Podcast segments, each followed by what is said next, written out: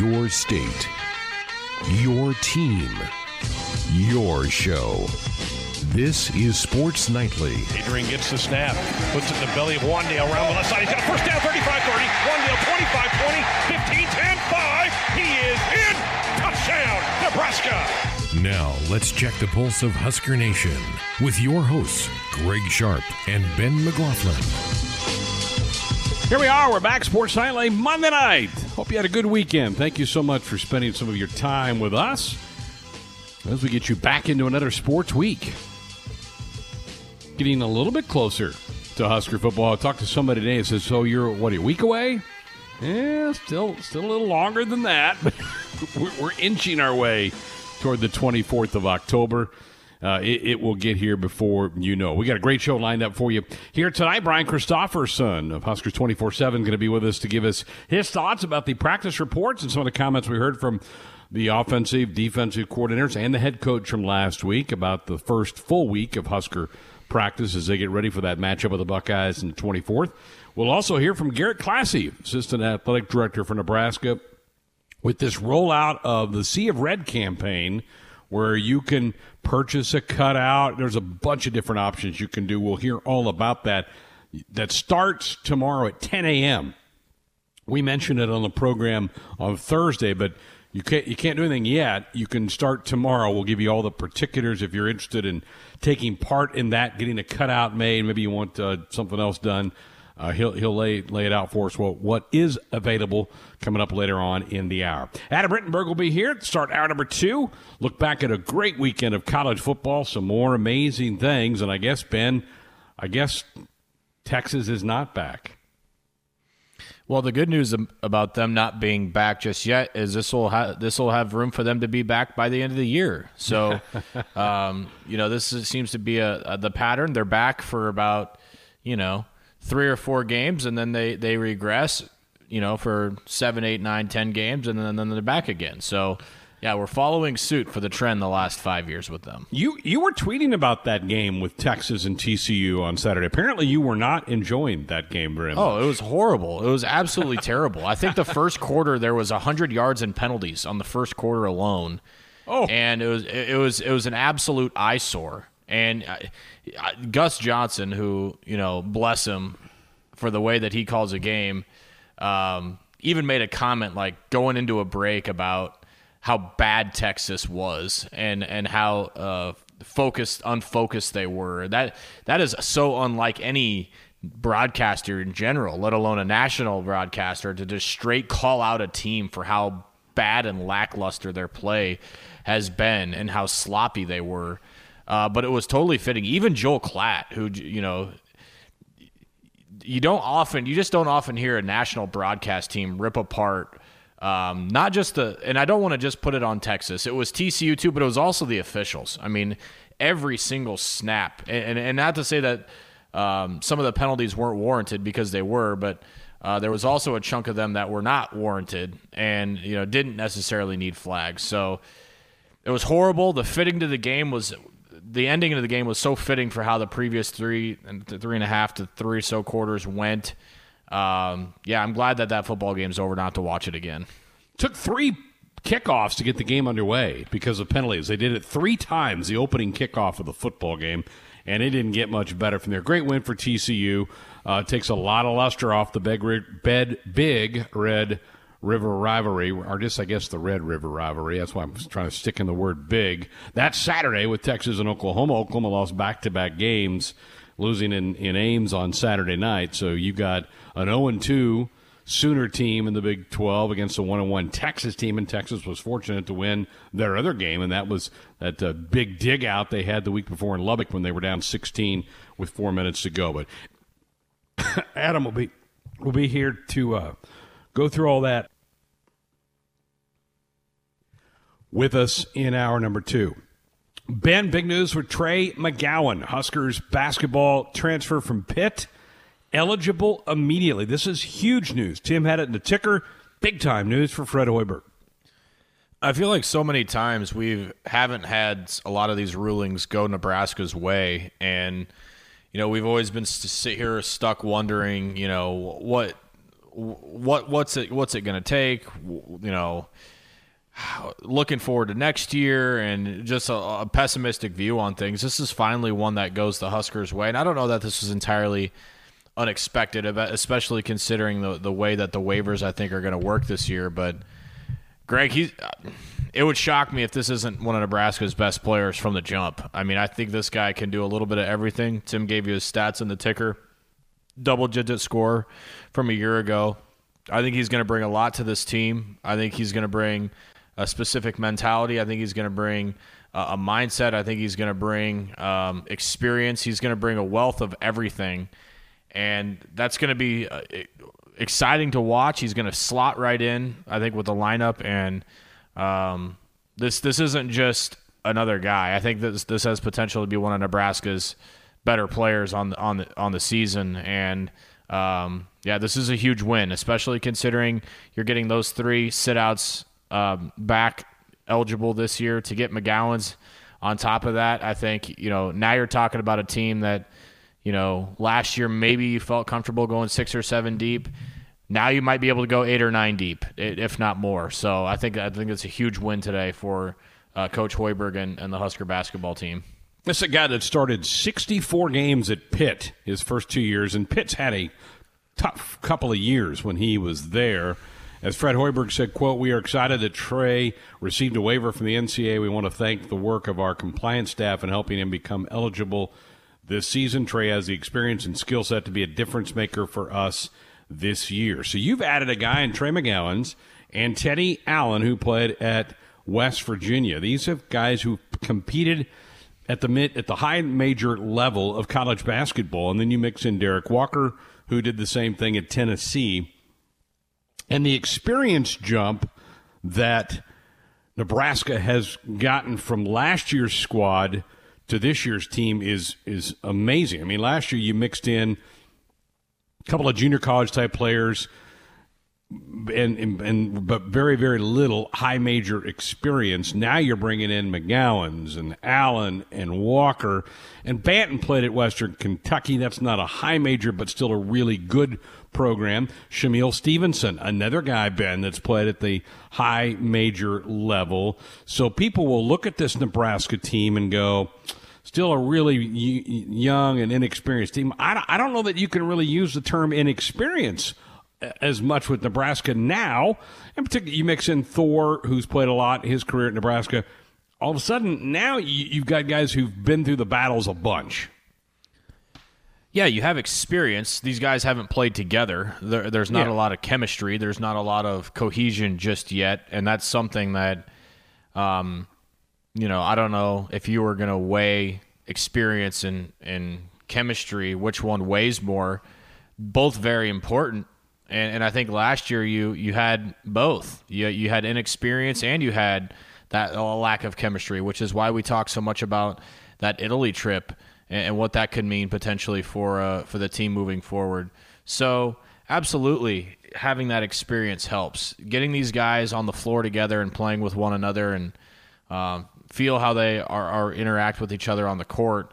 You feel like you have a pretty good sense of that already with the three sit-outs. You know, basically being on the scout team together all all year last year. You know, with uh, with Lano and with Shamiel and with Derrick, you know, those guys were always on the scout team together, so they've probably mm-hmm. got a decent feel for one another. But you know, you're bringing in guys like Kobe Webster and Teddy Allen and Lat Mayen and um, you know now now Trey McGowens. So there, I mean, there's there's at least fifty percent of your nucleus right there that are new parts to this thing, and you hope that the the meshing and gelling of this team could go rather smooth. You know, it's pretty interesting. I saw today, once the news of McGowens came out that he's eligible, I saw some people going, all right, here's my starting five. And you look at it and go, okay, but I can make a case for several different versions of that. And that speaks to what could be some depth that this team has. That it's just not going to be the first five or six, that you can get to nine and feel pretty good about those nine. And now, hey, there'll be there's going to be injuries. There, hey, there could be COVID outbreaks on the team. Well, I understand all that, but and that's why you better have a little bit of depth going into this college basketball season. Which, hey, we're only about six, seven weeks away from that beginning as well. We're we are nine days away from them having their first practice. They can start on the 14th of October, so we're nine days away from that. But that's pretty exciting when you can hear somebody lay out their starting five. Here's my who. Here's who I think will be the starters on this team. And you're going, yeah, I could see that, but I could put this guy for this guy and this guy for that guy, and I'd still be okay. That's pretty exciting. It is, and look, here's the deal: a lot of us haven't seen these players up close compared to one another. I mean, it's been over a, a, calendar year now since I've seen, you know, Dalano and Shamiel. I didn't I didn't even get to see Derrick compete, you know, on a competitive level. I don't know how, how well they've developed in a year. I don't know what strides they've made in the weight room. Um, I don't know how they fit Nebraska's scheme variants from last year to this year. There's a lot that we don't know and have not seen yet. Um, so, I mean, I don't know that you can – um, just stick guys in a starting five right now with any confidence and know that that's going to be the case, other than pure uh, projection. And I think there are, you know, you you and I could use logical reasoning here and probably nail at the very least three out of five, if not eighty percent of that starting lineup right now between the two of us. But you know, we don't know what roles these guys are going to be asked of. We don't know, you know, any of those types of things that you know that, that the coaches are like like to me and a lot of those starting five that I've seen didn't include Thor. How do you handicap what Thor's going to mean to this team? You know, he was the mm-hmm. Swiss Army knife last year. I don't know how I don't know how he's going to be used. I don't know what the coaches are going to ask him to do. I don't know that he's going to be asked to be a 40% three-point shooter this year. I I just don't know that. And that's the guy that I'm probably seen the most. I don't know you know that you can sit here and okay, well, Kobe Webster is going to be asked to give Nebraska 26 minutes, and they're hoping to get eight assists, and they're hoping to, you know, he shoots four threes. Like none of us know that, so you know we can sit here and, and guess you know all day. But I think until we start to see these guys, and and Greg, you know how it goes. The starting five is never the starting five by the middle of the year, and it's never the starting five at the end of the year. So uh, that's great that people wanted to do that exercise today. But let's just see what these guys can do. Let's just get out there, and they're all going to get minutes, and they're all going to get time to play, and they're all going to you know get time with one another, and you know hopefully by the time um, you know, the new year rolls around, we're we're at January one. You're very confident in your rotation, and you know exactly what we're going to expect out of Thor. You know when you watch film what type of matchup Kobe Webster is going to be. You know what Nebraska's length is going to cause for people. You know, you know, like here here's the perfect example, and and I always laugh every time the starting lineup thing gets brought up. Remember James Palmer Eh, from his junior year to his senior year and the way that he shot as a junior and the way that he shot the ball as a senior, he was shooting what, like 20% from three? Like, the coaches had to adapt to that. They're not saying, okay, James, I need you to shoot 15 threes now, like, like maybe you did the year before. We're our goal is, okay, we're going to get Palmer to the bucket. We're going to get him to the foul line. Like, things change, players adapt, things happen throughout the year that you can never expect, you can never accommodate for and that's that's part of the excitement is none of us have any idea what these players can do and, and do when, when they're out there together. Yeah, it's a great point. And, and uh, a couple of people who were projecting their starting five didn't have Thor or Yvan in the starting five. Well, those two guys have big legs up because they understand the system. They also understand what the coach wants. I'll say this about Thor, too. And just all the conversations we've had with the coaches, they trust him. So he may not start – but I guarantee you, they get some crunch time, Thor's going to find his way on the floor because they know it. They trust him. They know he knows what they want, and he'll do what they want. And so those are the kind of guys you put out there in crunch time. It's going to be exciting. On our text line, we had a guy who texted in and said, uh, Lat Mayen is a guy I'm super intrigued with. I think Fred got a steal. Curious to see him play. And Lat's another guy with high mm-hmm. major experience. He played that one year at TCU. So pretty pretty exciting stuff for Husker hoops. All right, we uh, I stopped with Adam. We are also going to continue our trek around the Big Ten for football. Iowa is our stop tonight. They had a couple guys that opted out today, including the starting linebacker. We'll get the, the latest on Iowa. Scott Dochterman from The Athletic will join us in hour number two. Ben will have a recap of all the weekend with our weekend rewind in the third hour, and we'll have our winter, weekend winners for you as well. 531 500 4686, the number if you want to dot us up with a comment or question or fire off a text. We've got a couple of those that have already come in today. That would be on our U.S. Cellular text line. Proud to be the official wireless sponsor of the Huskers, U.S. Cellular connecting Husker Nation. We're back with Brian Christopherson of Huskers 24 7. That's next.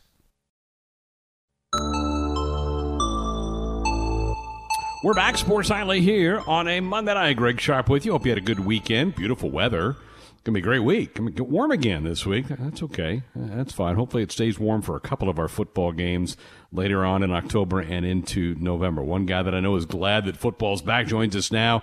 Brian Christopherson of Huskers twenty four seven. Hey, BC, great to have you with us. How nice was it to to um, be a part of some press sessions last week where you actually were talking about X's and O's and guys uh, and where they fit in the roster and those type of things. Oh, it was uh, it was beautiful when uh, Greg Austin was uh, digging into the two deep on the O line. That was that was I just felt warmth all over as as he was talking about who was possibly the second or third string left guard. I'm not even saying that uh, with snark. I'm saying it with total truth. I was like, all right, this is what this is what the soul needs. I absolutely hear you. How surprised were you to hear Matt Lubick say that he thinks that offensive line might be the strength of this football team? Did that surprise you? No, I've I've thought that that could be the case, and frankly needs to be the case, and especially in an oddball year and season like we're dealing with. I think you're really. I mean, you could say this any year, I guess. It's kind of a no duh comment. You need your O line and your guys in the trenches to perform. But especially this year, where practices are a little dicey for all the programs and guys are kind of in and out of the lineup, if you can hang your hat on some staple items where you can get behind your your big hogs up front and grind out some yards and you have some staple run plays as Greg Austin was talking about having um, that that to me is going to separate certain teams from the pack. And Nebraska you know returns everybody on that group I mean all the starters are back and in fact they're going to actually switch out a guy with with Benhart going in at probably right uh, tackle now. Um, and I feel like for the first time since I've been covering this in the last like five, six, probably longer than that, I feel like the second team O line has closed the gap on the first team. At least it seems like that could happen. And I think Greg Austin thinks that's happening. And so that's a very good thing where maybe you get a little bit more of a rotation going. And that's what what Greg was talking about last week is in a year like this, you know, sometimes we'll talk about like a true freshman like Turner Corcoran, and it's sort of just a side item because you know he's not really going to play that much his first year. In a season like this, who the heck knows? A guy like that could get called on, you know. So those second and third team guys being ready and being close to the first teamers could be a very big deal for Nebraska. Again, visiting with Brian Christopherson of Husker 24 7 Sports here on Sports Nightly. Late in the week, we learned about the injury to Braxton Clark. Looks like it's a season ender for him. Um, what does that do to that secondary in your eyes? Well, first off, it's a true bummer for for Braxton because he's one of those guys who had sort of bided his time, and now you know it's kind of year three, and it felt like he was going to. I don't know if he would have started, but he was going to be one of the first guys up at cornerback, and he has that six three, six four frame, great length and I thought played quite well actually when he got game action last year. He started a game at Purdue, and although Nebraska didn't play well as a team that day, uh, I thought Braxton personally had a pretty good game. And so, you know, really, it's going to call on some younger guys to step up. You hope that Quinton Newsome is is healthy, and and Scott Frost kind of uh, teased that he was getting close to to being ready, which is a good thing because I think Quinton and Braxton were kind of the next guys up. And then I, this is a deal where you're going to need a true freshman or two to to probably pop in occasionally, and maybe that's a Tamon Lynum, maybe it's a Ronald Delancy. And of course, there's going to be a lot of curiosity still about Nadab Joseph, who was the big JUCO uh, transfer addition uh, who came in in the summer and was one of the most highly recruited defensive backs in the country, you know, a couple years ago. So it's not like they don't have some options there. Uh, but in a year where you know you, you worry about everything and being thin at spots, to to lose a guy to injury, sort of just as you get going, and it was a non-contact injury to boot. Uh, that that's a tough blow, but that's that's football. We saw Wisconsin's got a quarterback situation where they might be in trouble there. I mean, every team is going to have two or three headlines over the next three weeks in this league where a guy is down, and you got to work around it. Yeah, I think that's a great point. I think fans forget that. They're like, oh, no, not again. We got an injury. Well, everybody has injury. Once you put the pads on, you're going to have injuries. You're having guys hit each other out there. It's like like a game when they put the pads on. So that's, that's a great point. We also heard from Mike Dawson on Thursday. Anything stand out in his comments? He's taken over that outside linebacker position that just needs to be better than it's been the last couple years. What'd you, what'd you glean from his, his comments? Yeah, I, like the talk he's taking with his guys. He's saying, you know, it can't be an almost thing. We can't be, oh, you were almost there on this play. It was that close to working out. At outside backer, um, and we've seen this some last, we saw it last year a bit. If an almost play on defense at outside backer is a is an explosive play for the offense, that's what it is. I mean, you you could say, oh, we're a few inches off here and there, but in the end, that's going to cost you games. And so, what he's really talking about is the details, and you've got to be in the exact right spot. You've got to be able to set the edge. And if you're not a guy who can set the edge at outside linebacker, they're going to have to find somebody else who can do it.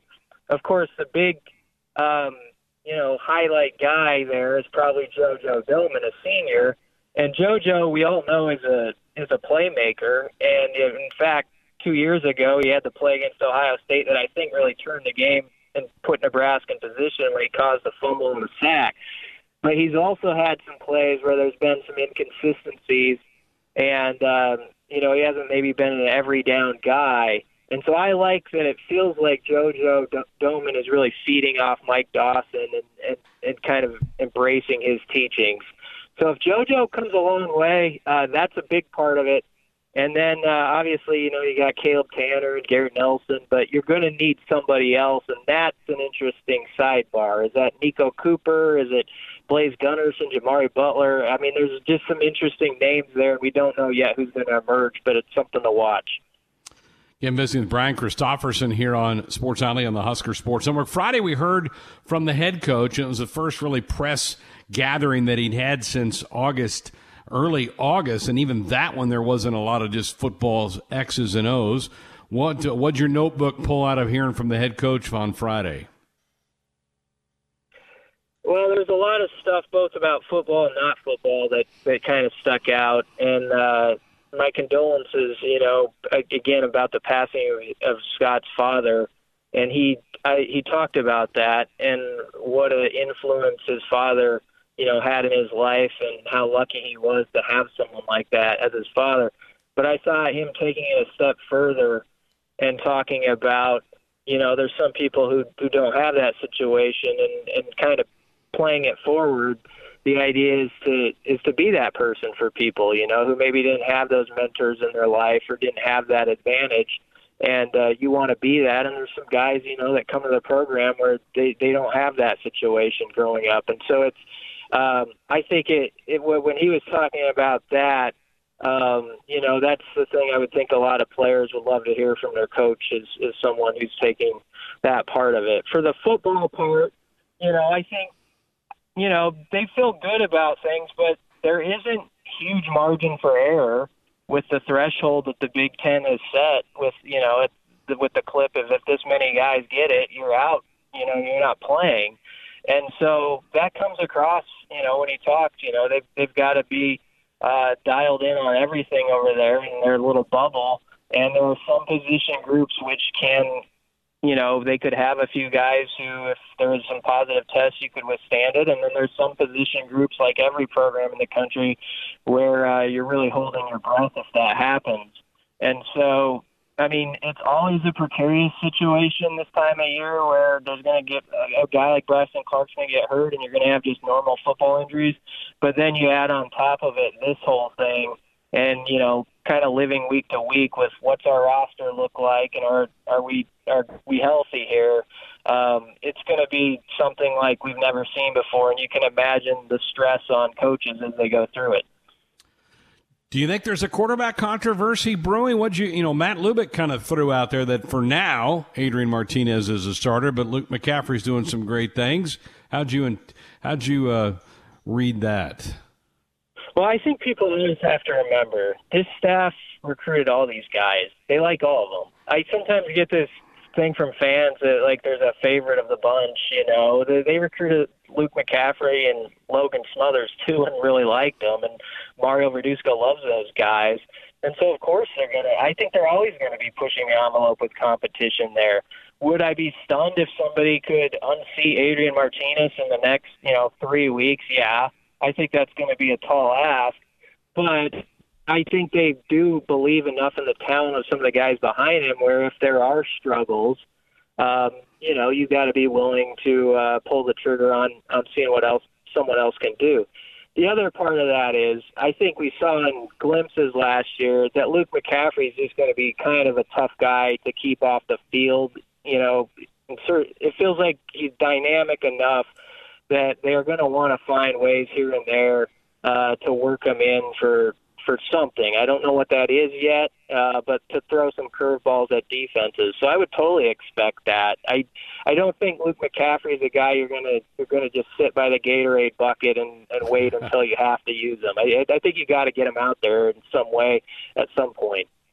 Well, great stuff. Well, more coming this week. We'll hear from some defensive coaches tomorrow. And yeah, I'm with you. It doesn't matter they haven't even played a game yet. Just the fact that we're talking about X's and O's and not just all about contact tracing and testing and all those things. It's a, a step in the right direction. BC, we appreciate it. Thank you so much. Yep. Thanks for having me. Greg Sharp back with you on a Monday night Sports Nightly here on the Husker Sports Network. Starting tomorrow, a chance for you to be a part of this Sea of Red promotion being put on by the athletic department. And here to tell us all about it, Garrett Klassy, Senior Associate Athletic Director at Nebraska. And, and Garrett, first of all, appreciate you spending some time with us here on Monday night. I know we all are going to just dearly miss our fans here in a couple weeks when those gates don't open for Husker football games. But you and your folks at the athletic department have been trying to look for ways to get them involved. Tell us about this Sea of Red campaign.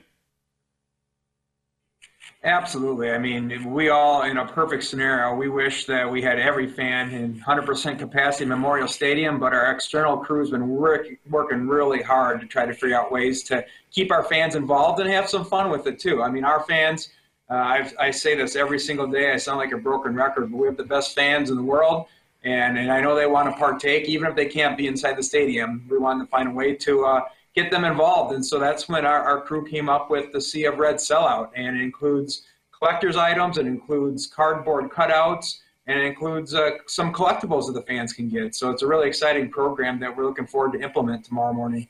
Well, fantastic. So there's there's kind of a menu, right, of what they want to select, and they can pick what they yep. want. To kind of walk us through how that will work. Absolutely. Well, there's four price level. There's a $25 option, a $100 option, a $250 option, and a $1,000 option. Um, for the $25, you get uh, you get one virtual seat in our virtual sellout, and you get one of the collector's items. Uh, the collector's items are a commemorative ticket. Um, it's a it's a commemorative game program. Uh, we have a 1970 uh, national championship poster or a helmet uh, cutout sticker decal that they can't get. So you get to choose one of those four at the $25 option.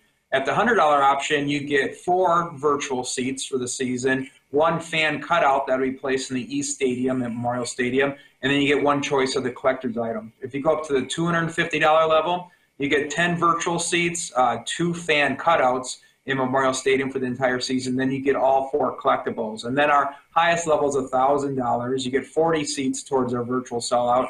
You get two life size, size cutouts, which is exciting. We're going to place those along the tunnel walk so our, our players know as they enter the stadium that they see some real fans here. Well, I guess not real, but the, they are our real fans. They'll be standing uh, and welcome them going into the stadium. And then you get four of the fan cutouts in each stadium as well as all four collectibles. So we feel like we have a price point for every fan. It's a, it's a great way to get involved. And the best part of it is that any, any profits from this campaign goes right back into our student athletes and our student athlete experience and supports all 650 of our student athletes and all of our sports teams. So it's a way to, way to take part as well as support our great, uh, great student athletes here at Nebraska.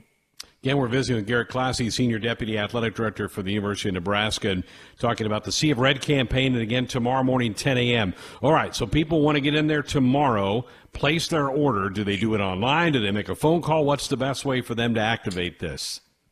Best way is to go to huskers.com back, backslash Sea of Red sellout, and they'll be able to do that. And then you know, there's there'll be instructions on where they should submit their pictures, how to submit them. We ask people to make sure they wear red, but you can also submit pictures of your dog, your cat. Um, you know, the great traditions here in, in in at Husker Nation. There's been a lot of season tickets that have been in people's and families' names for 70 years. So if you want to commemorate a grandparent. Uh, a father, a former player, you know, we welcome all that. We want to make it fun. We want people involved, and and I have to tell you, the phones have been going crazy since we've announced it. So a lot of excitement out there in Husker Nation, which I wouldn't expect anything less from this great fan base. Absolutely. They, they will come and rise to the occasion. And you got a great partner in First National Bank of Omaha. They've been with Nebraska for years and years and years, and I know they were really proud to put their name on this as well. Well, they're they're amazing partners, and they and they do anything that, that we want to partner with. They're always the first one to raise their hand, as well as a lot of our other great sponsors. But First National Bank of Omaha, they're always there for us. They're always here to support our student athletes, and and obviously, as you mentioned, have been a partner for a long, long time. So we're very thankful for their support. And you know, I know it's going to be painful when the Huskers play at home that the fans aren't there, but you, your group's also been working really hard on what's called a second stream, a video game day stream that they can access on Huskers.com that will give them a lot of the things like t- players warming up, uh, a virtual tunnel walk, those type of things for people to be able to soak it up and, and, and at least in spirit, maybe have their own little pep rallies in their house or in their garage or whatever they want to do. Absolutely. I mean, we wanted to find a way to keep our Husker fans involved and, and, and bring the game to you. And we understand that, that our fans, if they can't be in Memorial Stadium, they're going to have huge tailgates at home. They're going to be um, having watch parties. They're going to, and obviously all safely, of course, socially distanced and, and mm-hmm. following following the great rules. But we know that that how do you bring the video board into their homes, and how do we bring the tunnel walk into their homes? How do you bring the marching band, the, the cheer squad, uh, video replays, statistics, everything that you'd get inside of Memorial Stadium. How do we bring that into your home? And so that's what the second video board is going to be, and you can access that through Huskers.com or through the Huskers Facebook um, page. And so those are those are just a couple of items, and we're you know we want to create an environment outside the stadium too. Not that we're going to be hosting any parties, but we want to get the band out, we want to get the cheer out we want to do some things around game day that's going to make it feel special. We don't want it to be quiet around the stadium.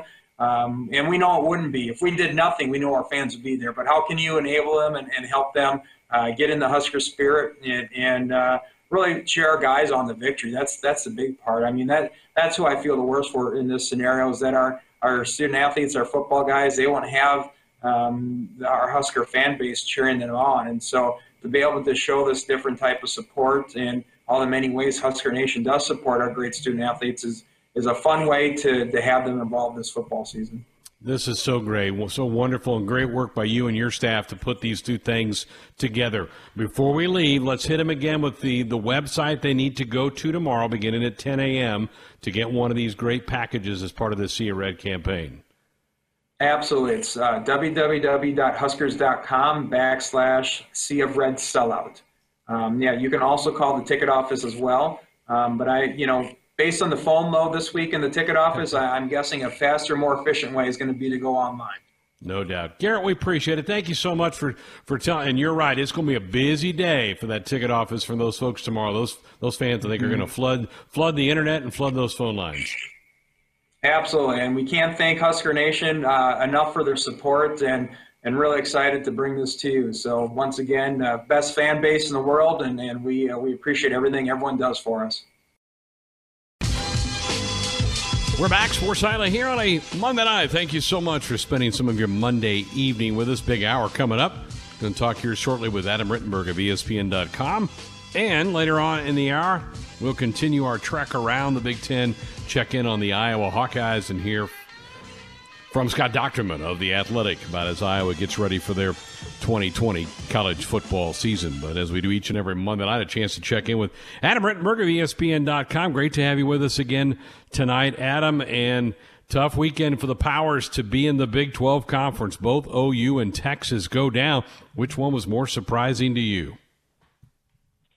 Yeah, good to be with you, Greg. I mean, I guess to me it was it was Texas, uh, although I shouldn't be surprised when TCU goes and beats them because I think they've done it, you know, seven out of the last 10 or seven out of the last nine. Gary Patterson has really had their number. But you just figured, you know, Texas had that scare in Lubbock. They didn't play well defensively. Everybody knew they didn't play well defensively, and you thought they would come back home and play a little bit better. And they just, it was messy. It was a really hard watch, honestly, that TCU Texas game. Both teams had a lot of penalties. Was just wasn't a very well played game, and I think that's a theme around much of college football right now. But I still thought Texas would come out with the win. Uh, you know, we know that Oklahoma's had trouble with uh, Matt Campbell and Iowa State, and you going to Ames, uh, I thought could be a tricky one for them with the young quarterback. And uh, and they, you know, they, they I think they played okay, but they just uh, they, they just weren't able to make stops in the second half. So it's just pretty stunning to see Oklahoma sitting there at 0 and 2 in a league that they've dominated for really the last two decades. And then Texas, in some ways, has bigger problems because you know they have a senior quarterback. They have uh, you know a coach who's I think in a little bit of trouble now, and and they need to they, they obviously need to start winning games soon. Does Oklahoma seem timid to you at all, Adam? And I say that because a couple of times in the red zone, they opted to kick field goals. To me, Oklahoma is the one that feels like you can't stop their offense, and they'll go for those type of things. Am I reading too much into that with the Sooners early in this year?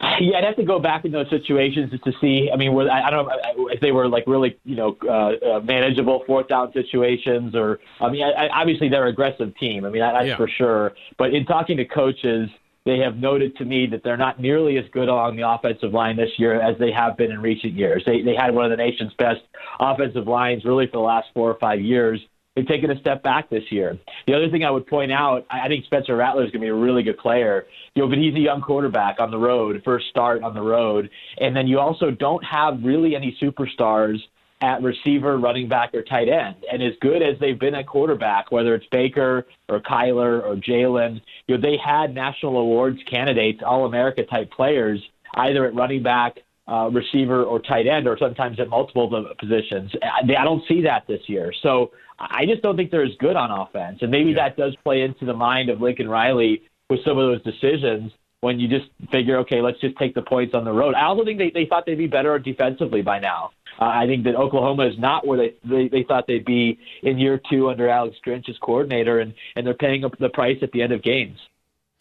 Yeah, sure takes a lot of luster off the Red River rivalry coming up on Saturday. Let's go to the SEC. My goodness, Georgia can play some defense. I, I was so impressed with the way they shut down Auburn. What'd you make of, of their win Saturday night? Yeah, really impressed. And, you know, a couple of my colleagues thought that Georgia would win easily. I, I was more skeptical after watching both teams play.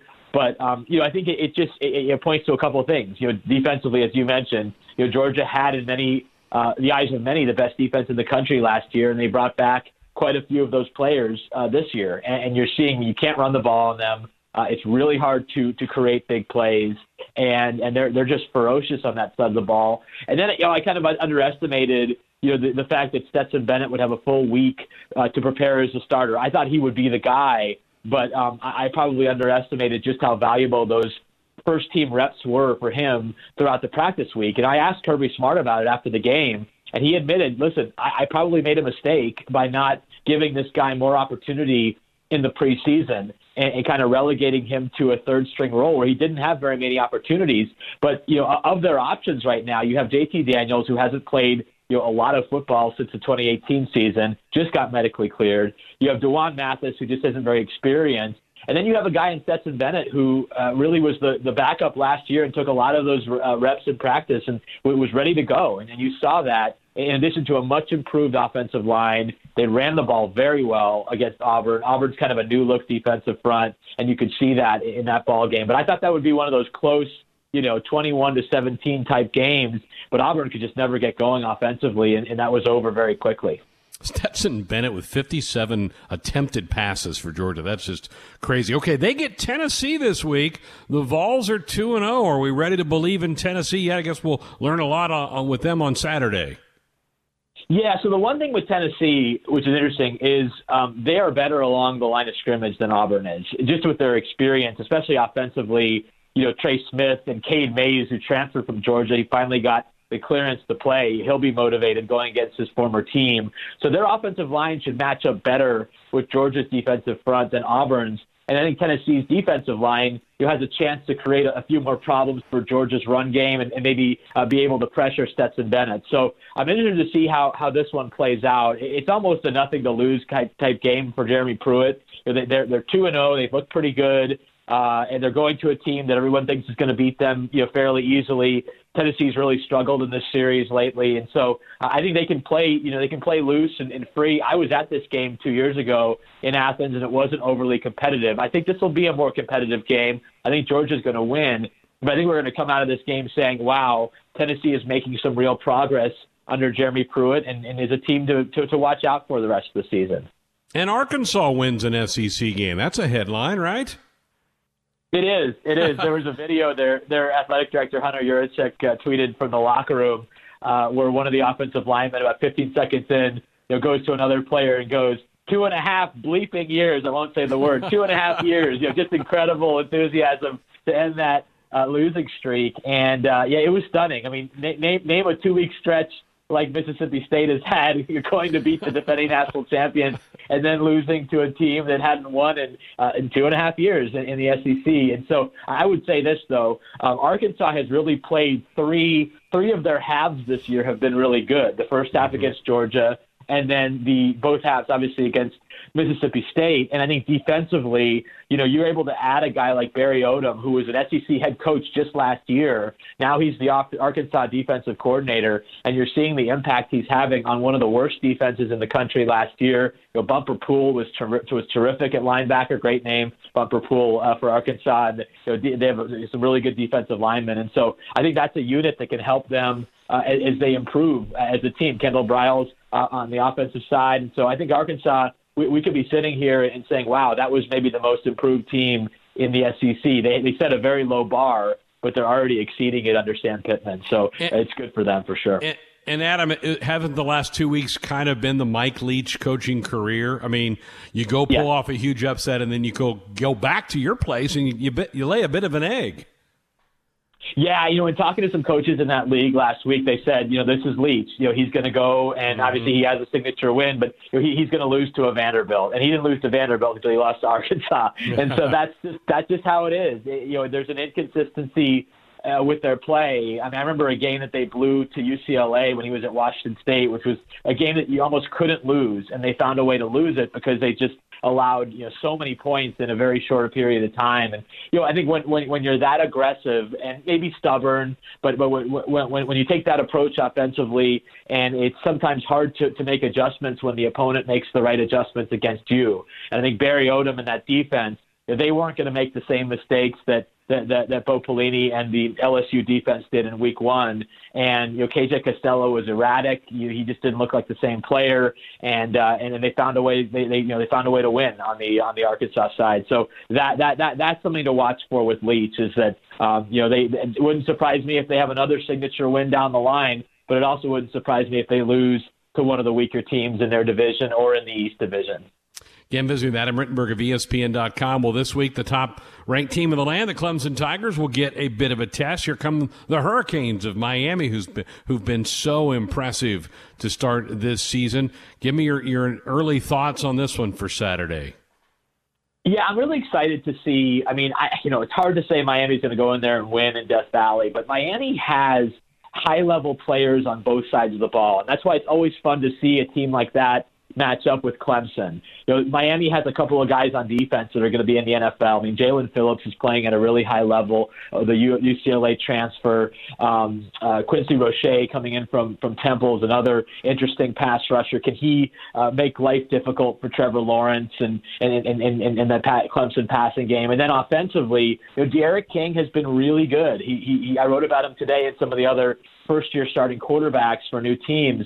Um, you know, he, he's been efficient. He hasn't turned the ball over. You know, he, he creates problems for defenses with his feet. Uh, you know, they, they've been making more explosive plays. You know, they have two really good young running backs. They have two NFL caliber tight ends. The Miami offensive line, which has been a weakness for many years, has taken a step forward. You know, in talking to one of their coaches on the defensive side last week, he told me that well, our defensive guys noticed it in practice. And, uh, hey, these guys aren't so easy to push around. And I think while Clemson is really good defensively, they're also young. That's one thing coaches have told me that they're, they're Clemson's best defensive players are young guys, and you're going against a, a really experienced quarterback in, in D'Eriq King. So I, I think Miami has a chance to hang around in this one. You just wonder if they can go into a tough environment and, and, and put it all together for four quarters.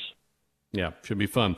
And the Pac-12 now has a schedule hour. Are you surprised that they're going to get those? At least the, the first game is going to be an early, early kick out west.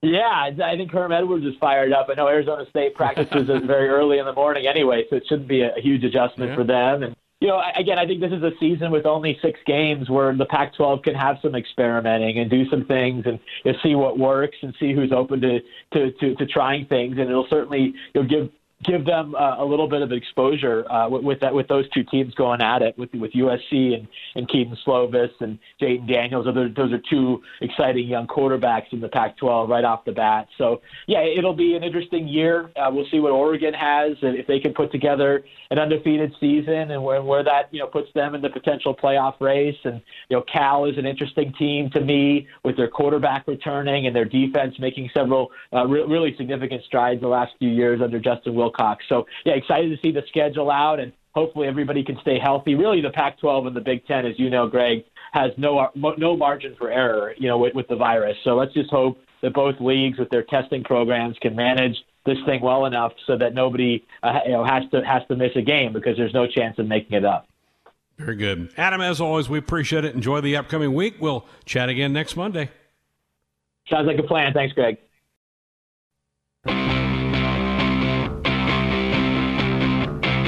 Back, Sports Nightly here on a Monday night. Greg Sharp with you. Time for us to now continue our trek around the league.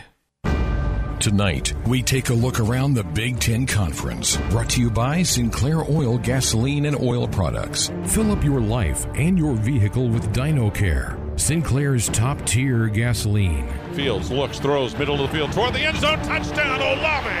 27 yards. 20, 10, touchdown. Touchdown, Illinois. He guy at the one and jumps into the end zone. Touchdown. 25 20, 15, 10, 5. Touchdown, Penn State. 70 20. Cone to the 10. Cone to the 5. Cone. Touchdown, Wisconsin. Tonight. Up under center. Play fake. To pass. Wide open. Caught. Touchdown. Touchdown, Iowa. Stanley to Ihmir. Smith Marsette on a crossing pattern. The Iowa Hawkeyes. Here, here to tell us some about the Hawkeyes. Got Dochterman of the Athletic with us here tonight. Before we get into this, did I spy you in Ames, Iowa, Saturday night by chance? Yeah, Greg, I was at uh, the Iowa State Oklahoma game. I've done uh, two home Iowa State games this uh, fall, and it's been great being able to see some football. And, and that was uh, quite the game for the Cyclones, uh, one for the ages on TV, Scott, that looked like a pretty good atmosphere with I don't know how many fans they had, 12, 15,000, something like that, but it it felt pretty real at least watching the game on TV. How was it in in person?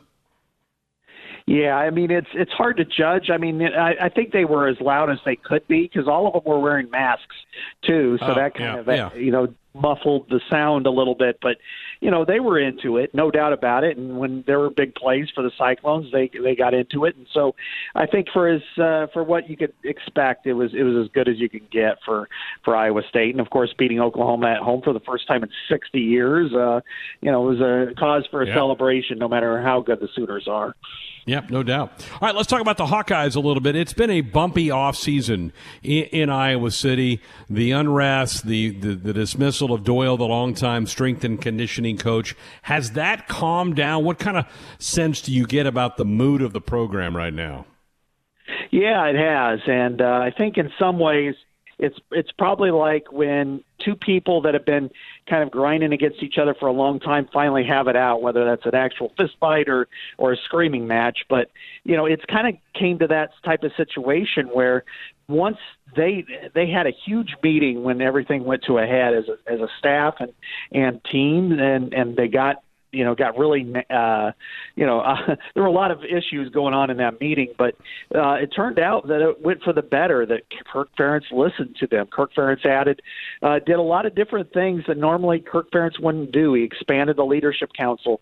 He made sure that there were more voices of all ages and and races, and and really some of the topics that maybe he would have ignored in the past, such as the Star Spangled Banner, uh, whether or not they could kneel or not. You know, he's willing to listen to different points of view, and and the, the players reflect that. Their parents reflect that. They said, "Look, the, the, this is uh, it's been troubling in the past, but we feel like he's really making efforts in the future." And and I would say thus far, you know, it's, it's small. We we won't know until they actually start playing games, but it seems like they have a more cohesive unit than they have in the past. All right, uh, what a season last year for the Hawkeyes. Go ten and three, finish it off with a bowl victory over USC, and, and, really thump the Trojans in that Holiday Bowl win. Let's talk defense first. They lose some real talented guys up front, headlined by Epenesa, and then I guess what today Colbert is is opting out, the linebacker. What about that side of the ball? What questions do you think are on that side of the ball going into this campaign? They've got decent depth up front, so I think they'll be okay as far as rotational goes. But I'm not sure that they have a. I know they don't have a guy that can replace exactly what AJ Epenesa did. He's too good. Um, you know, he's a once in a generation player for the Hawkeyes on that side of the ball. So they're going to have to try to do it by committee. Can they mount a pass rush? I think that's the biggest question for the for the defensive line. I'm not sure they can. I'm not sure they can get to that plateau that they they want to. Now at uh, linebacker, that is a big question question with uh, Djimon Colbert started 23 games. He elected to opt out back in August, and then when the Big Ten canceled the season, everything kind of backed off. But he, he made it official, or Iowa made it official today, even though he hadn't been practicing, you know, since they were allowed to. So, uh, you know, that leaves them pretty inexperienced at linebacker. They've got some guys they like, but let's see what they can do when they're out there playing. And then finally in the secondary, they lost two guys to the NFL. Uh, one starting for Denver, another guy's with Baltimore, and uh, so they've got some holes to fill. I think they're still going to be a pretty good unit, but I'm not sure that they're going to be the elite unit that they were last year. Well, they were top 20 last year defensively. They were really, really sound. All right, on offense, a lot of eyes will be on Spencer Petras, the, the quarterback that takes over for Nate Stanley. You, you, you like him, and it sounds like a lot of the folks at Iowa like Spencer a lot. Yeah, I do. I think he's got a chance to be really pretty good. Now, can he be good right off the bat? You know, going against a, a Big Ten schedule, that's going to be remain that remains to be seen. He's got a big arm. He's uh, well liked. He's got a lot of targets, and uh, you know, so I think he's got what it takes to be good. But you know, my question is with a guy with a big arm who's young, is he going to look down the field and, and try to make the big throw, or is he going to take the check down? Is he going to you know look for the back coming out in the flat, or is he going to try to hit Ihmir Smith-Marsette down on a go route when he's double covered? That that's really going to be the question, and I don't think we can answer that until he actually gets in the heat of the moment. But but by and large, I think a lot of people like him. I know the coaching staff does, and you know they bypassed uh, Zach Wilson, who went to BYU. Uh, uh, he was their number two when they took Spencer Petras. So I think uh, you know they, there's a little bit of pressure there, and, and if they don't, if nobody else remembers it, certainly I do, and I'll make sure to write about it. Well, I, I think you pointed out the, the key thing is he's got some he's got some weapons around him. Smith-Marsette, I like Laporta, the tight end. I mean, the running backs are, are guys that have been in this league for a while, so it, it's not all on his shoulders. It, it, they should be able to be pretty balanced, I would think, on offense. Yeah, they're probably in a better situation skill position wise than they've been since maybe 2009, 2010 uh, when they had a lot of pretty good players. So I, I think you know they've got four wide receivers that are all kind of starting caliber, and and Iowa hadn't really had much of that over the last decade. They've had just serviceable guys at best, but they've got playmakers uh, that have different skill sets. Brandon Smith's a big physical guy, and he didn't play at the end of last year after he had surgery, but you know he had almost 40 receptions in seven games, and you had Smith-Marsette, who's you know a, a electrifying as far as as the speed goes and Tyrone Tracy had some big plays, and Nico Ragainian, as you mentioned, Sam Laporta. They've got a couple of running backs that can make things happen. So, from a skill position standpoint, they're they're in a good spot. So it, it's really up to Spencer Petras. You know, you don't want to be a game manager, but he's going to have to learn how to be a game manager. And and I think though, as long as they don't coach out these, you know, the those too bland, I think he's got a chance to to really work with a pretty good offense. We're visiting again with Scott Dochterman of The Athletic here on Sports Eye. We're breaking down the Iowa Hawkeyes in our Around the Big Ten previews. Okay, let's let's turn to the schedule. I guess this is the third rendition of the Big Ten football schedule this year. As this third one came out, what what caught your eye on the good or the bad for Iowa as you look at this schedule? You know, I think it's uh, you know it, it was really a better schedule for them than, the first iteration for sure, and, and probably the second one as well. Uh, you know, the, the one thing that catches my eye right away is is their first test, and that's Purdue, and and this is a purely styles make fights game uh, for, with against the Boilermakers because Iowa's defense is control the line of scrimmage. It's a two gap system where their first steps are more lateral uh, to control the, the running game. Well, Purdue doesn't have a running game. Purdue tries to make you defend every blade of grass, and they've got two elite wide receivers that Iowa has struggled to contain in the past. So I think just to, to see what Iowa can do against David Bell and against uh, Rondale Moore, that's going to be a major challenge. But I think that's going to be a very entertaining game because I don't think Purdue could stop Iowa either. So uh, that fascinates me right off the bat. And then I'm glad that that the Huskers and the Hawkeyes are going to get that Black Friday game. I mean, it just it sounds so strange that they're able to make that happen. And and then of course to end the season at home against Wisconsin. Mm-hmm. I mean, last year they they lost by two points at Camp Randall, and that you know they were one game behind uh, both the Gophers and the Badgers uh, to win the division, and you know they beat the Gophers head to head. So uh, two points away from on the road. So now they've got the chance at home, and and I think uh, there's a really good chance that there's a trophy in Kinnick Stadium that day. I'm not sure it'll be for both teams or one, but I, I'm, I'm certainly thinking that that's going to be a very impactful game in the West Division standings. Scott, have there been any early headlines out of the, the, the padded practices that are now underway in Iowa City? Not so much, but uh, I think what we've seen is uh, some of the, the they've had a couple of impact transfers. A graduate transfer, Coy Cronk, who started yeah. 40 games at Indiana at left tackle. Uh, he's now transitioning between either right tackle or guard. Uh, he's with the starting unit, and then then a really solid uh, defensive tackle from Northern Illinois.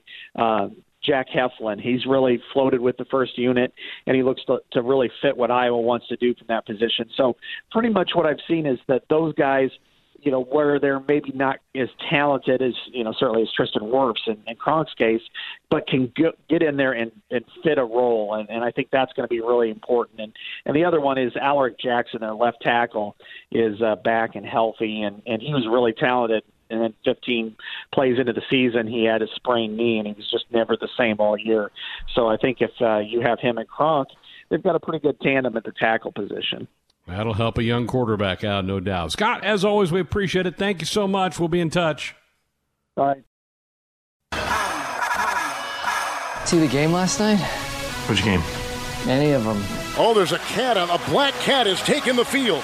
A black cat is running from the 20 to the near side, the 10. From the 39 in Dallas, here's a short throw down the middle, caught by Ingram. Caught at the 35, went to the 30. Now the cat running the other way. And so is Ingram at the 30 to the 25 to the 24 yard line. They've stopped playing. The players with hands on hips are watching the cat run and zigzag all over the field. Now a policeman, a state trooper has come on the field, and the cat runs into the end zone. That is a touchdown. Let's check out the highlights. Steven Jackson's David Reggie Miller's looking good. He shoots a three, and it's good. Later, he gets the rebound, passes it to the man, shoots it, and boom goes the dynamite. It's the Weekend Rewind with Ben McLaughlin. Well, uh, another weekend come and gone in college football with no Huskers. That means we're getting closer to the Huskers season and the opener with the Ohio State Buckeyes in Columbus. But SEC in full swing, as is the ACC, Big 12. A lot of good action happening right now uh, around the world of college football. So let's go ahead and jump into the results, starting first with the number one team in the land, the Clemson Tigers taking on Virginia, who was already dealt a huge blow with without seven players and two coaches, and Tigers roll up the Cavaliers 41 to 23. Trevor Lawrence three touchdown passes on the day. Go to the SEC next. A&M and Alabama. Boy, this one was a shootout from the jump. Alabama hangs 52 on the Aggies, 52-24. I expected more of a fight as Mac Jones throws for 435, Greg. against the Aggies, who really weren't in this one at all the whole entire game. Just can't quite get there, can they? I mean, everybody kind of waiting for A and M to have a bust through year, and they just can't quite get there. They can. And uh, boy, Bama's looking really good. Yeah, they lose two first round wide receivers. They have another two more, and they might have another one by the name of John Metchie, the third. Five catches, 181 yards, and two scores for the Tide. We'll stay in the SEC. We'll go down to the swamp. Third ranked Florida against the Gamecocks of South Carolina. Tight game. Florida wins by two touchdowns, 38 24. Did you see the mismanaged clock by the Gamecocks at the end of this one? I did not. Lay it out for me. What happened? Oh, man. It's like three and a half minutes left. They're driving. And by the time that that possession ends inside the. They're, they're right around the 20 yard line with three and a half minutes left. They get all the way down to the goal line. There's under a minute left, and they have three timeouts. It was just absolutely brutal the way that uh, that the way they handled the clock. So tough, tough, tough day there for South Carolina, but I don't think overall not to be expected. We waited all day for the matchup in the SEC between Georgia and Auburn, and this one was all dogs. And McIntosh is out and Cook is in. Bennett going to throw it left, hang it up for the corner, and touchdown! Touchdown on a diving effort, George Pickens. Georgia rolled. Auburn couldn't even get off the deck in this one. 27 to 6. Georgia. How about that? Great defense. We talked about it with Adam last hour. Georgia just choked them off defensively. That's a really good Bulldog team. Here, going over the box score, Ben, Georgia attempted attempted 57 passes in that game. That seems crazy to me. Yes, absolutely. Um, but Georgia gets it done. Yep. 27 to six, improved to two and zero. That's a very impressive win there for the uh, for the dogs at home between the hedges. All right, let's go to Austin next in the Big 12. This was an early game, and for TCU, the slut, the sloppiness, the unpredictability was worth it in the end. Second and six. It's a keeper for Duggan up the middle. 20, 15, 10, 5. Touchdown. Max Duggan scores it here from 26 yards out. The Horned Frogs win the touchdown. There was nobody, Greg, it, even in the, the, the pre snap alignment up the middle at all. With it, between the hash marks, there was nobody. Easy run for Duggan for the touchdown, and that, that put it away. That was a absolute. I don't know. If, I don't know what that was for, for, for Texas's defense, but somebody messed up somewhere, and that was an easy scamper, and that put it away. Texas had a huge chance in this game to score and take the lead and perhaps win. Keaontay Ingram catches a big pass on a wheel route. They get about 11 on a run to follow that. They hurry up to the line, which I don't understand. They, they could have first and goal at the one. They run to the line of scrimmage. Instead of letting the clock drip under two minutes to go, they hurry to the line. They snap it with about two and a half left. Ingram fumbles on the one, and TCU pretty much runs the clock out uh, from there on out. But why rush to the line? Well, I mean, what it's, do you? It's it's the mindset of these coaches. We want to go fast. We, want, we make a big play. We want to go fast. We want to jump on them while they're not ready. Well, in that situation, you don't. You laid it out perfectly. You're trying to bleed some clock late in the game. You punch one in. You want to let less time for TCU to come down and try to kick a field goal to beat you. But Texas, in a hurry, in a haste, and they blow it with the fumble at the goal line. Yes, absolutely. 33 31. Big win for TCU. More on uh, Big 12 upsets here in just a little bit. But speaking of upsets, how about Tulsa over 11th ranked wow. UCF? 34 26. I don't think anybody saw this coming. Even though Tulsa played very well against Oklahoma State, I kind of think we all thought that it just wasn't going to happen again. That that Tulsa kind of blew it early in the season, and they didn't. They, they won on the road and, and snapped the nation's longest home winning streak of UCF by eight points. The, the bits of that game that I got to see, that was not a fluke. Tulsa looked to be the better team most of the night in that game, and they've given UCF fits the last couple of years. It's just odd how some teams give other teams trouble, and Tulsa is kind of the the kryptonite to UCF, and they pull off the big upset. Dillon Gabriel's 51 pass attempts, not enough for the Knights. Back to the ACC we go. We expected a slobber knocker in Chestnut Hill, and that's exactly what happened. Six to two was the score in the fourth quarter. Greg, Boston College outscored North Carolina six to two, but Carolina hangs on for the 26-22 victory uh, and improved to two and zero. That's that. I think that one pretty much went pretty much exactly how we expected. It did. We thought it would be a real bare knuckle fight. I, at, when I kept getting scores of that game, Ben, I kept remembering Austin belittling the Tar Heels with his pick on Friday night. Mm-hmm. well, there you go. Back to the American we go. Cincinnati beats up South Florida 28 to 7. South Florida's offense just can't get off the deck and here you have Cincinnati improving to 3 and 0 the three touchdown victory. All right, back to the SEC we go. Arkansas hadn't won an SEC game since 2017. Mississippi State and Mike Leach euphoric after their win on the road against the defending national champion LSU. This one was etched in stone, right? Uh uh Arkansas had other ideas. Frank's going to throw, got a man wide open in the end zone. Touchdown, Arkansas! Hudson Henry with his first touchdown as a Razorback, and the Hogs go up 20 to 7. 21-14 would be the final. Can you explain this? It's Mike Leach, right? Adam and I talked about this game last hour as well. It's kind the last two weeks is kind of Mike Leach's coaching career. He goes and he'll pull off a huge upset, and then a team that you're going, well, they win that game, and then they don't. It's just crazy. Credit to Barry Odom. That name will sound familiar. He was a former Missouri head coach. He's now the defensive coordinator at Arkansas. He uh, drew up a masterful game plan to really choke off that passing attack of Mississippi State.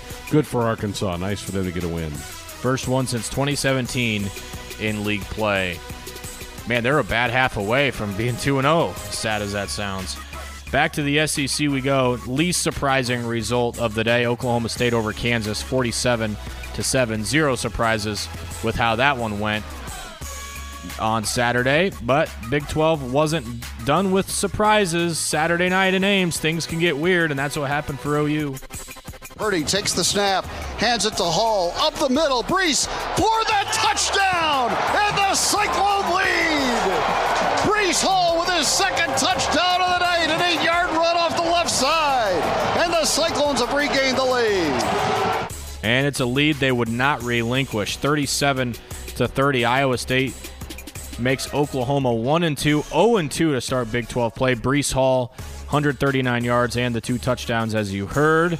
Boy, this really softens up the matchup this week in the Red River rivalry between Oklahoma and Texas, both coming off upset losses.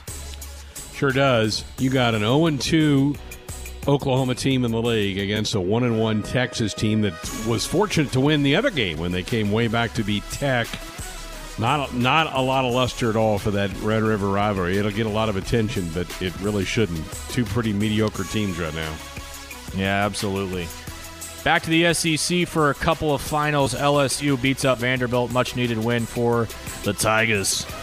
Myles Brennan throws for 337 and four scores. No problems with Vandy. And speaking of no problems, Tennessee dusts off Mizzou. 0 2 are the Tigers. 2 0 are the Vols. 35 to 12. Final score there. We'll go to the ACC. Boy, what an exciting finish between Pitt and NC State. Pittsburgh was looking good through three games. They choke it away against NC State. Uh, touchdown pass from Leary with under a minute to go gives NC State the one point victory at 30 to 29. None of us picked that game correctly, I don't believe. We, I think we uh, all upset there in the ACC. We all kind of knew Pitt was a little overrated. We picked them to get beat the week before, and they didn't. So they stump us back to back weeks by dropping this one to NC State. Mm-hmm. One point victory there. Final top 25 game, Memphis and SMU. Expected high scoring. There was only, how about this, Greg? 13 points scored in the second half Ooh. between Memphis and SMU. This was an over under of near 70. And SMU is able to kick a late field goal and beat Memphis 30 to 27. You and I picked that upset uh, with our pick segment, so that, that should help some of the damage that that was caused earlier in the day. We'll finish it up. An overtime game. Non ranked teams, but a memorable one for the Rebels.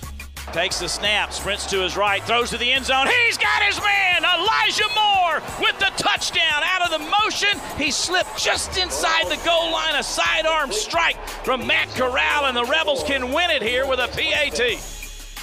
PAT would be good. Corral throws for 320 and four scores there for the Rebels. First win for Mr. Lane Kiffin. Kentucky falls to 0 2. tough when you lose a game because you miss a PAT. That just uh, Mm-hmm. that'll that'll make dinner taste rotten for about a week. Sure, absolutely.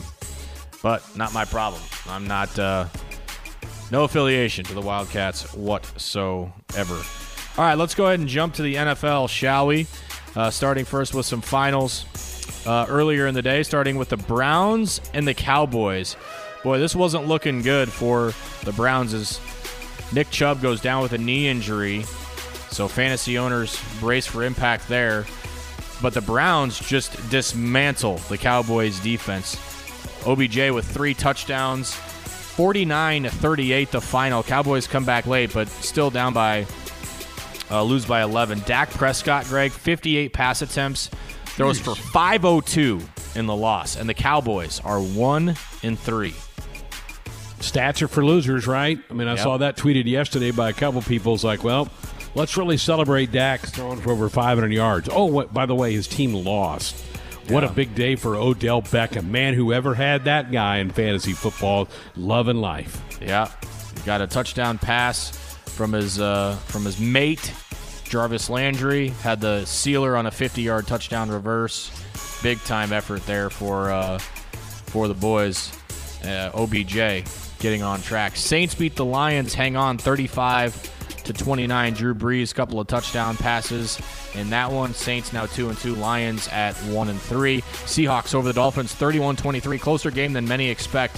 Russ throws for 360 and two scores. But the quarterback who threw the most touchdowns yesterday, one member of our staff loves him. Others member on our staff don't love him so much, but he had a big day yesterday. Mr. Tom Brady leading a win over the Chargers.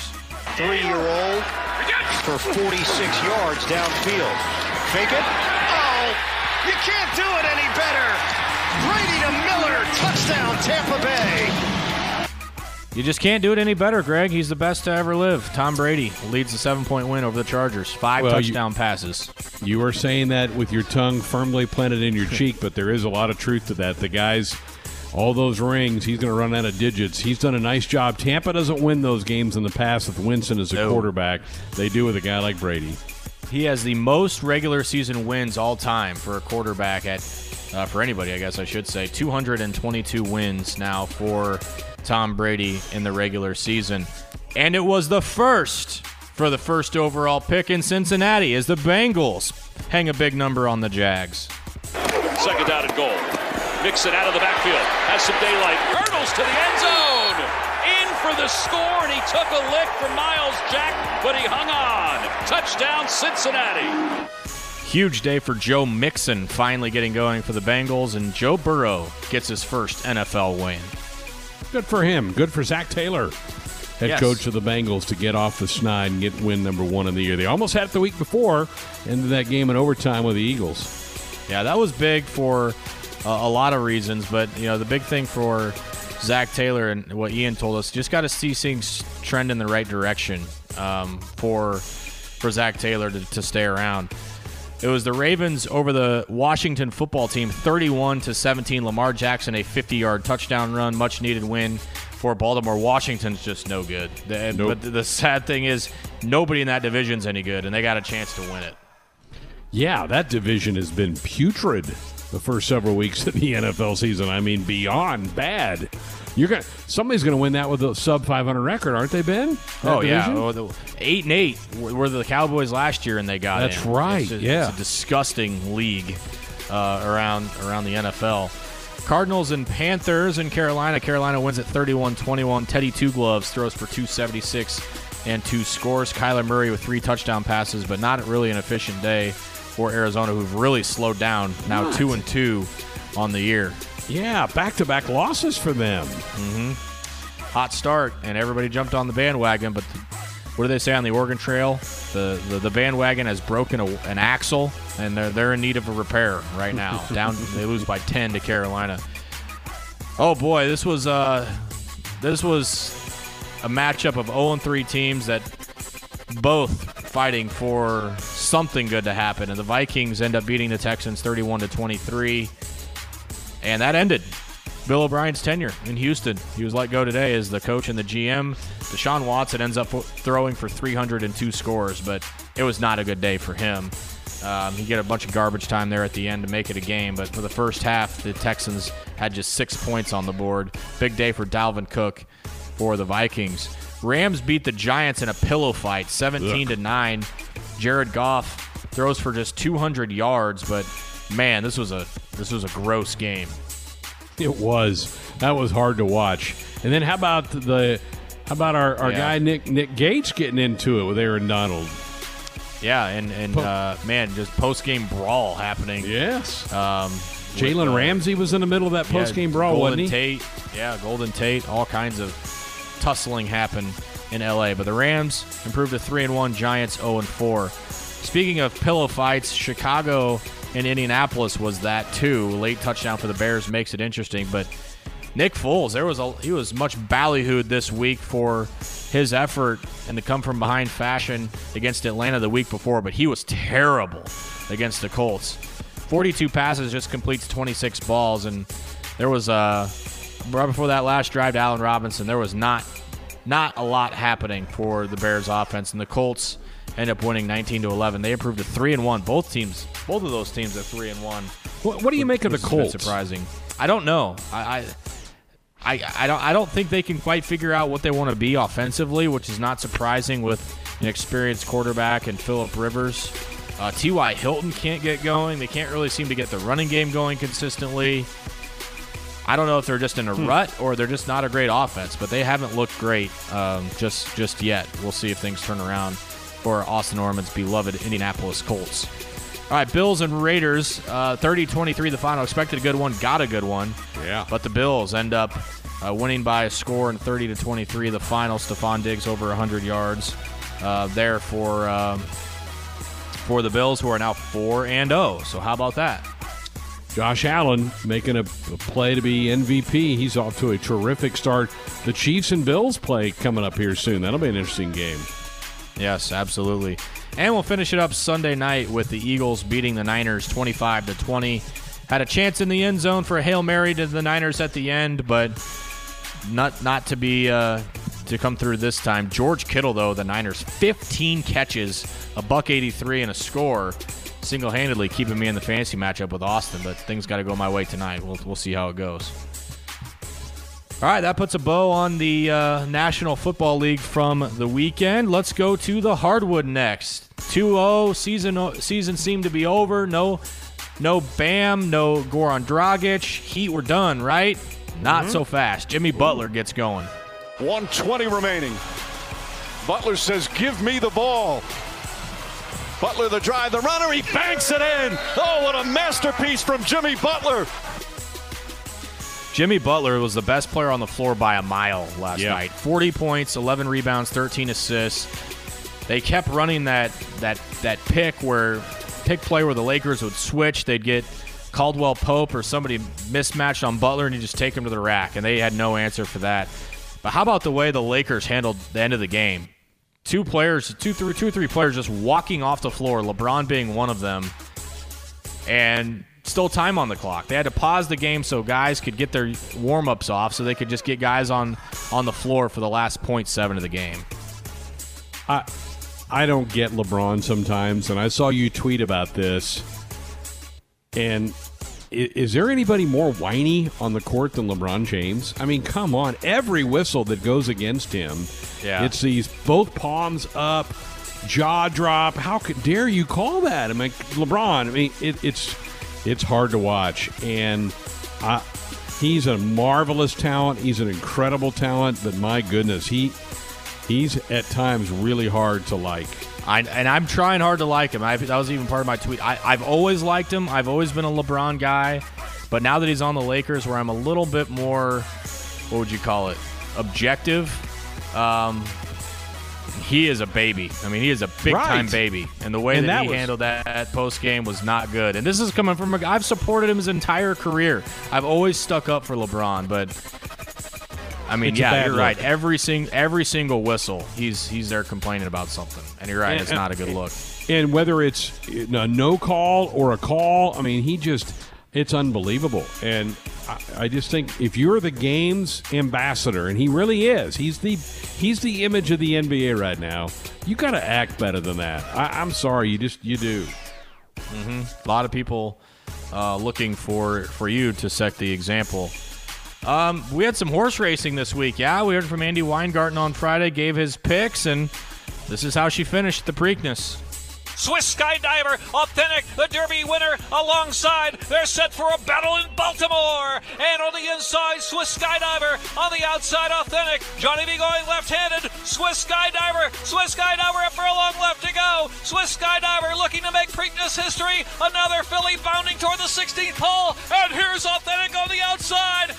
Answering the call head and head and nose and nose. Swiss Skydiver and Robby Albarado. They've done it from authentic. Swiss Skydiver Wow. holds off authentic. How about that, Greg Sharpe? Sixth filly. filly. to ever win the Preakness. That's great. Andy said on Friday he thought this was a really wide open field. He said you can put together a lot of different things. He mentioned the filly, but didn't have him, didn't have her in his top three. He didn't think Authentic would win. Didn't. Uh, but that that was a that was a really cool race to watch. If you haven't watched it, go back on YouTube. It, it you'll enjoy it. Pretty good, pretty good trip around the track. Second fastest time, yeah, behind Yeah. Secretariat uh, at the Preakness. So pretty amazing. Um, Sergio wins the golf tournament. Uh, the Did you see Sanderson the end of that? I did not. The Enlighten me. Okay, 18th fairway. He's tied, and I think he's like about 150 out, Ben, and he stuck it within two feet. Hit a beautiful iron shot in there, and as he walked up to the green, he couldn't really see how close he was, and then once he kind of crested to where he could see where his ball was, he got a big smile on his face, like, "Okay, th- I- this one's over. I got it." So good for him. Good for the Surge. Sergio. Yeah, I enjoy Holly- watching him. Yeah, Holly Holm, uh, uh, unanimous decision over Irene Aldana, and uh, in Did the you watch UFC that? Bantamweight main. I did. Absolute domination. I mean, Did just she? Never, Yeah. Never a doubt. Irene Aldana loses. Holly Holm just dismantles her. I mean, the strikes I think were doubled. Body shots were doubled. Um, yeah, it was it was not close. So Chiefs have opened her up. Back to back touchdowns. They now lead 26 to 10 on the Patriots. That game is over. 7 0 Packers late first half against the Falcons. We're back Monday Night Sports Island here on the Husker Sports Network. Tomorrow night, another practice report coming your way. We'll hear from some of the defensive coaches as Nebraska gets geared up for this 2020 season. We'll also have our uh, top 10 list headed your way tomorrow night. Time now for this weekend's winners. Ben, what you got? Yeah, I'm going to give my winners to the Arkansas Razorbacks. No Yay! conference wins since 2017. Um, Go Hogs! Yeah, could have uh, could have pulled a big upset in week one, but fell short. But able to pull it in week two. So congratulations to them. And in all seriousness, we know we've gotten used to losing here in Lincoln, which is just a terrible, terrible thing. But imagine imagine being on that side of it in the SEC, Yeah. just getting pounded every week. So si- sincere congrats to the Hog fans who have gone through so much losing, so much turmoil, and and getting a big win. So truly, congrats to them. Tim? Yeah, my weekend winners. One of them goes out to the Iowa State Cyclones and Brock Purdy and Breece Hall for handing the Sooners their second straight loss. You really hate to see it, don't you? Uh, my other weekend winner uh, goes to Holly Holm. I stayed up for the the, the late, late UFC uh, fight between her and Irene Aldana. She, at 39 years old, still was able to pound people into submission. Uh, hasn't really done great since she beat Ronda Rousey and really kind of burst out in the scene, but it's really nice to see her uh, come out swinging, uh, literally, and get the win to prove to 14 5 and 0. So those are my weekend winners. Sweet. Austin, what you have? The weekend winner that I have is Jimmy Buckets. It's literally Jimmy became Ooh. literally the first player in LeBron's finals history to do all three of outscoring, out rebounding, and out assisting him. Jimmy Buckets was, I think he was viewed a step below some of the NBA's upper echelon guys, given all the, the turmoil surrounding him in Chicago, then Minnesota, then Philadelphia.